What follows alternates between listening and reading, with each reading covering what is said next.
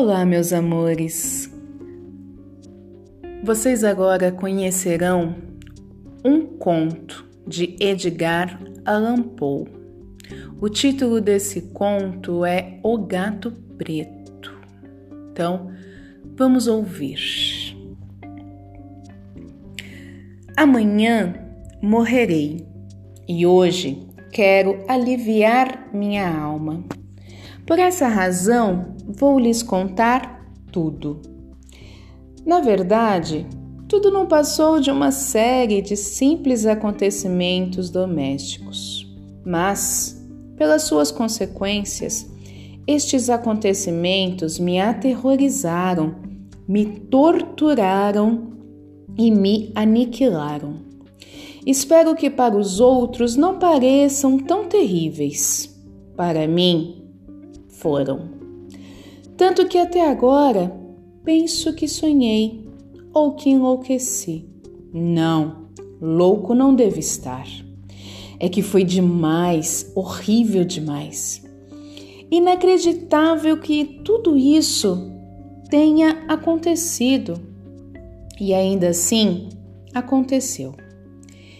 E logo comigo, que desde menino fui sempre dócil, humano, sempre tão cheio de ternura com, para com as pessoas, os animais, as coisas mesmo.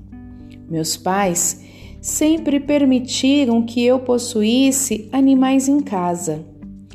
E eu tinha uma grande variedade de bichos, meus favoritos.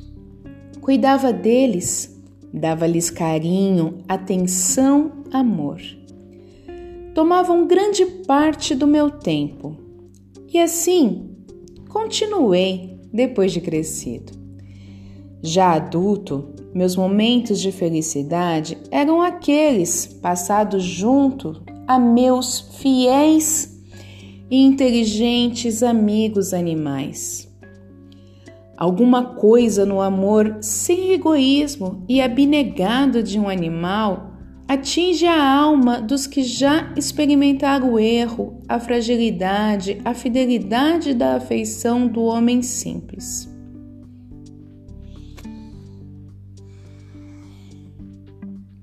Casei-me muito moço. Tive sorte. Minha mulher possuía um caráter adequado ao meu. Sentiu logo minha predileção pelos animais domésticos não perdia, então, oportunidade de procurar os das espécies mais agradáveis: pássaros, peixes dourados, um belo cão, coelhos, um macaquinho e um gato. Este último era um animal lindo, grande, todo preto e muito inteligente. Essa inteligência era pouco comentada, porque minha mulher, embora não fosse supersticiosa, referia-se com frequência à crença popular que olha os gatos pretos como feiticeiras disfarçadas. Plutão, assim se chamava o gato, era o meu preferido e companheiro. Andava comigo por onde eu andasse. Com dificuldade, eu o impedia de seguir-me pelas ruas.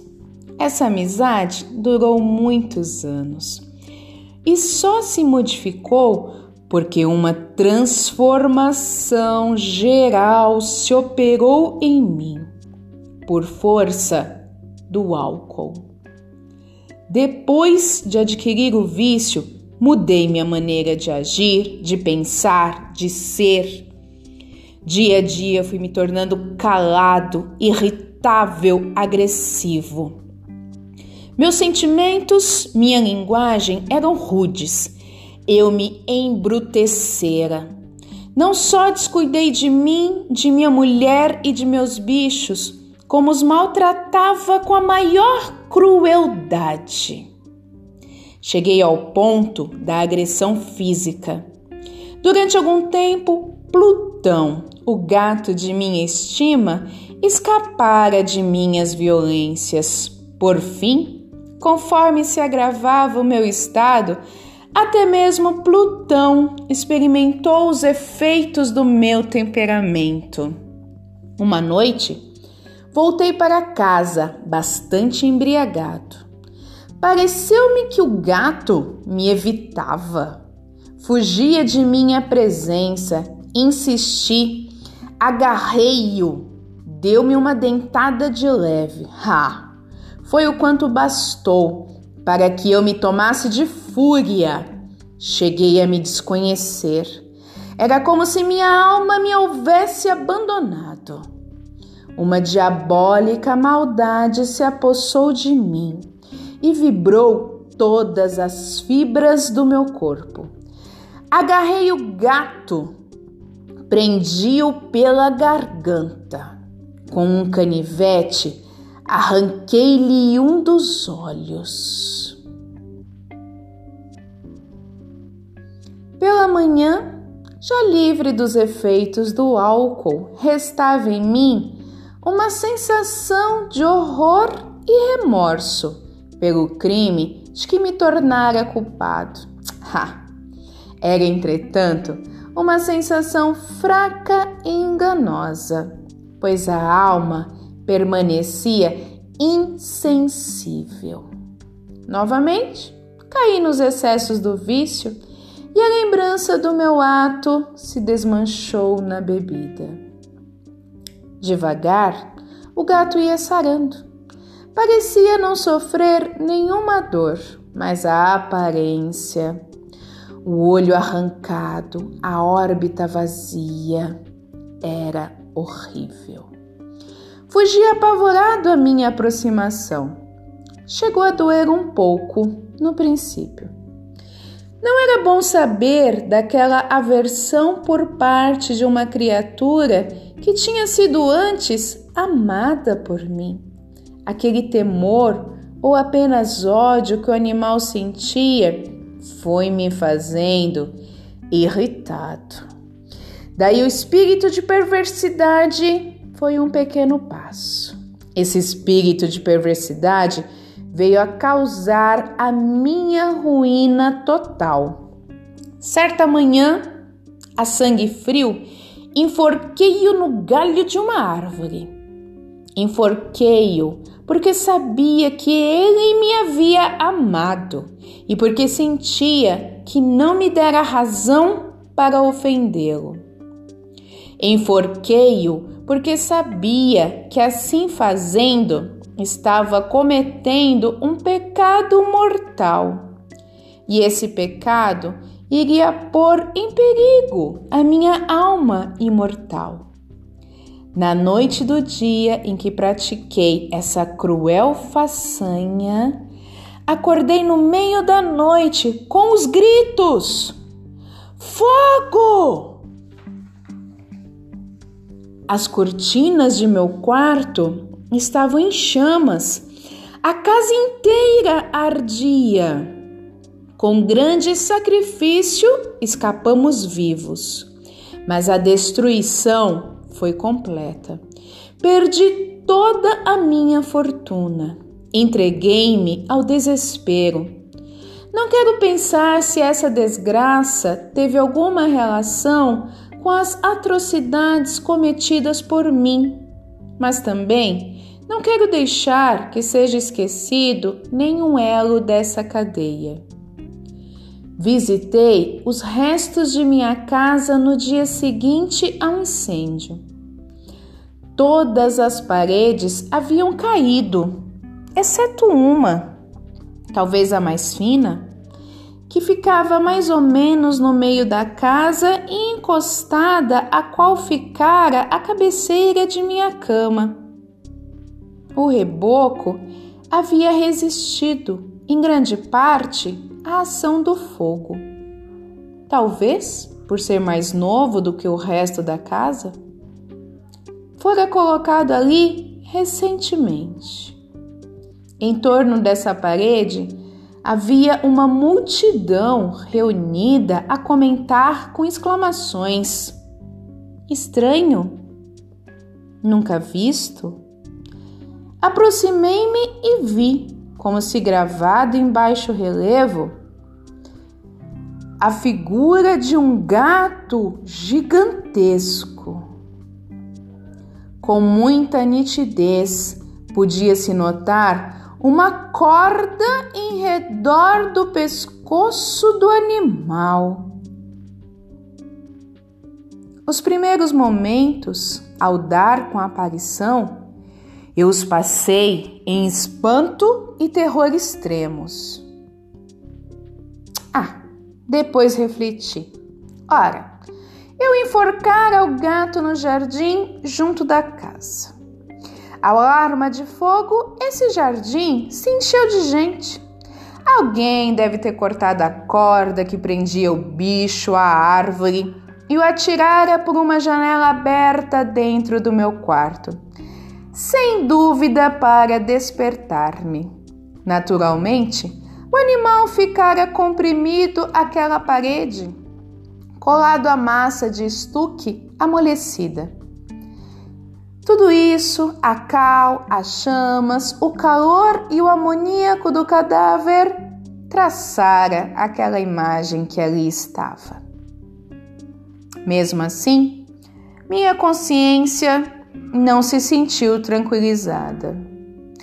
Durante meses não pude me libertar do fantasma do gato. Remorso? Não era. Sei que passei a procurar, nos lugares que eu frequentava, um outro bicho da mesma espécie e bem semelhante para substituí-lo. Nesse tempo, eu frequentava os lugares mais sórdidos. Uma noite, sentado num daqueles antros, embrutecido pelo excesso de bebida, vi repousando em cima de um imenso barril um gato preto, muito grande, tão grande quanto Plutão, totalmente semelhante a ele, exceto em um ponto.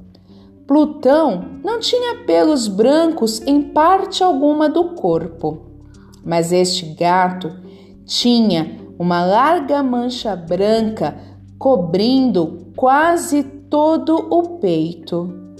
Acariciei-o. Levantou e encostou-se à minha mão, satisfeito com o meu carinho.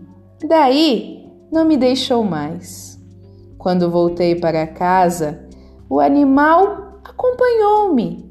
Deixei-o que o fizesse, parando e dando-lhe palmadinhas enquanto me seguia. Ao chegar à casa, ele imediatamente se familiarizou com ela e tornou-se logo o grande favorito de minha mulher.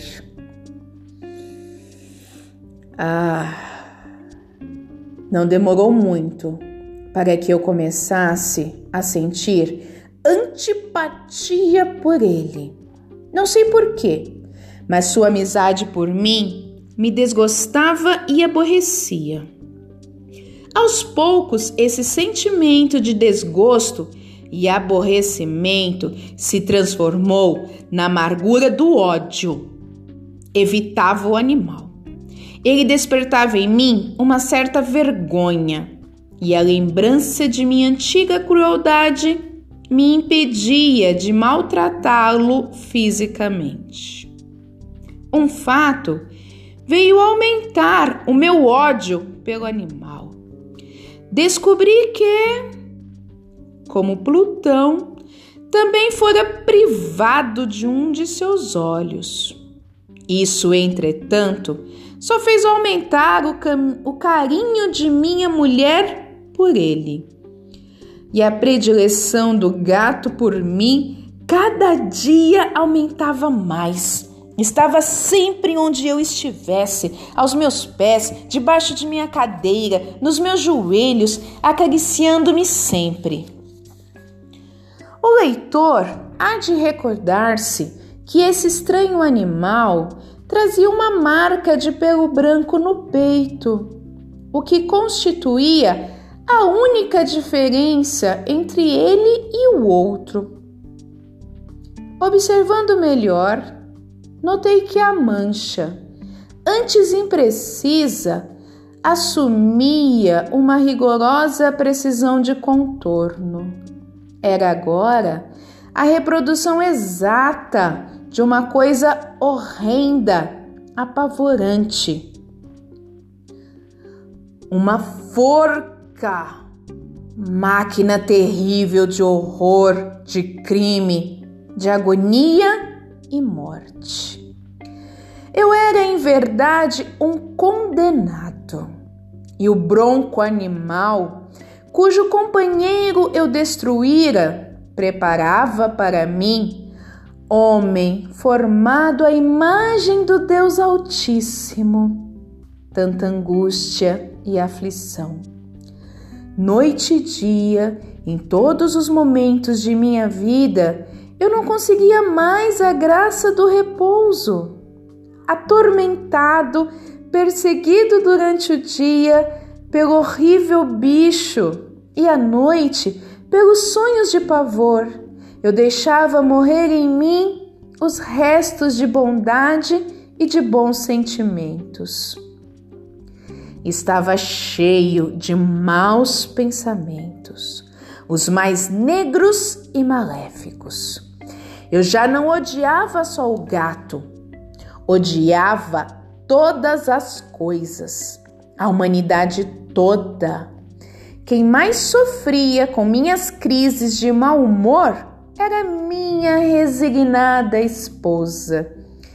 Era mais paciente das minhas vítimas. Certo dia, ela me acompanhou até a adega do velho prédio para alguma tarefa doméstica. O gato descera os degraus, seguindo-nos. De repente, embaraçou-se nas minhas pernas, quase me atirando ao chão. Ha! Fiquei possesso. Enlouquecido pela cólera, esqueci o medo infantil que até ali detivera minha mão. Ergui o machado e descarreguei o violento golpe no animal, que certamente teria morrido se não fosse a intervenção de minha mulher. Essa interferência deixou-me com uma raiva mais do que demoníaca. Puxei o meu braço de sua mão e enterrei o machado no seu crânio. Ela caiu morta, sem um gemido. Restava-me a tarefa de ocultar o corpo não poderia ser removido, de dia nem de noite, nem ser vista pelos vizinhos. Muitas soluções me passaram então pela cabeça. Nenhum projeto, porém, me pareceu bastante bom. Afinal, decidi-me pelo que oferecia menos riscos. Resolvi emparedar o corpo na adega esta se prestava bem para isso, pois era de construção grosseira e descuidada, e o reboco nunca secara totalmente devido à umidade. Havia mesmo um vão que parecia feito a propósito. Não tive dúvidas. Com facilidade, retirei os tijolos naquele ponto e ali coloquei o cadáver. Emparedei tudo como antes, de modo que ninguém, nem em sonhos, suspeitasse. Quando terminei, senti-me satisfeito. Tudo estava perfeitamente entijolado. A parede não apresentava o menor sinal de que tivesse sido modificada. Tratei em seguida de procurar um animal que fora a causa de tamanha desgraça. Se tivesse podido encontrá-lo, eu o teria liquidado. Com uma sensação de alívio, passei o resto do dia. À noite, não apareceu também. Assim, por uma noite pelo menos, desde que ele havia entrado na casa, Dormi profunda e tranquilamente. Sim, dormi, mesmo com o peso de uma morte na alma. Três dias se passaram e meu carrasco não apareceu. Mais uma vez, respirei como um homem livre. O monstro abandonara a casa para sempre. Aterrorizado? Talvez. Não mais o veria. Minha felicidade era completa. Nem a culpa da minha negração me perturbava. Foram feitos interrogatórios e todos foram respondidos. Eu já dava como assegurada a minha tranquilidade. No quarto dia após o crime, apareceu um grupo de policiais, inesperadamente, para uma rigorosa investigação. Confiante no trabalho que executara, não sentir menor receio. Tudo foi minuciosamente examinado. Por fim, desceram a adega. O coração batia-me calmo no peito, assim como de quem dorme o sono da inocência. Caminhei pela adega de ponta a ponta, braços cruzados, passeava tranquilo para lá e para cá. Os policiais, satisfeitos, preparavam-se para sair. A minha alegria era demais para ser contida. Eu precisava dizer alguma coisa para deixar fora de dúvida a minha inocência. Senhores, eu disse por fim, quando o grupo já subia a escada. Sinto-me encantado por ter desfeito suas suspeitas. Deixo a todos saúde. A propósito, esta é uma casa bem construída. Posso garantir que é uma excelente construção. Essas paredes, cavalheiros, estão solidamente edificadas. Aí no frenesi da bravata, bati com força uma bengala que trazia à mão. Naquela parte do entijolamento, por trás do qual estava o cadáver da mulher que eu amara. Mas, Santo Deus, apenas ecoou no silêncio o som de minhas pancadas. Logo uma voz respondeu-me do túmulo.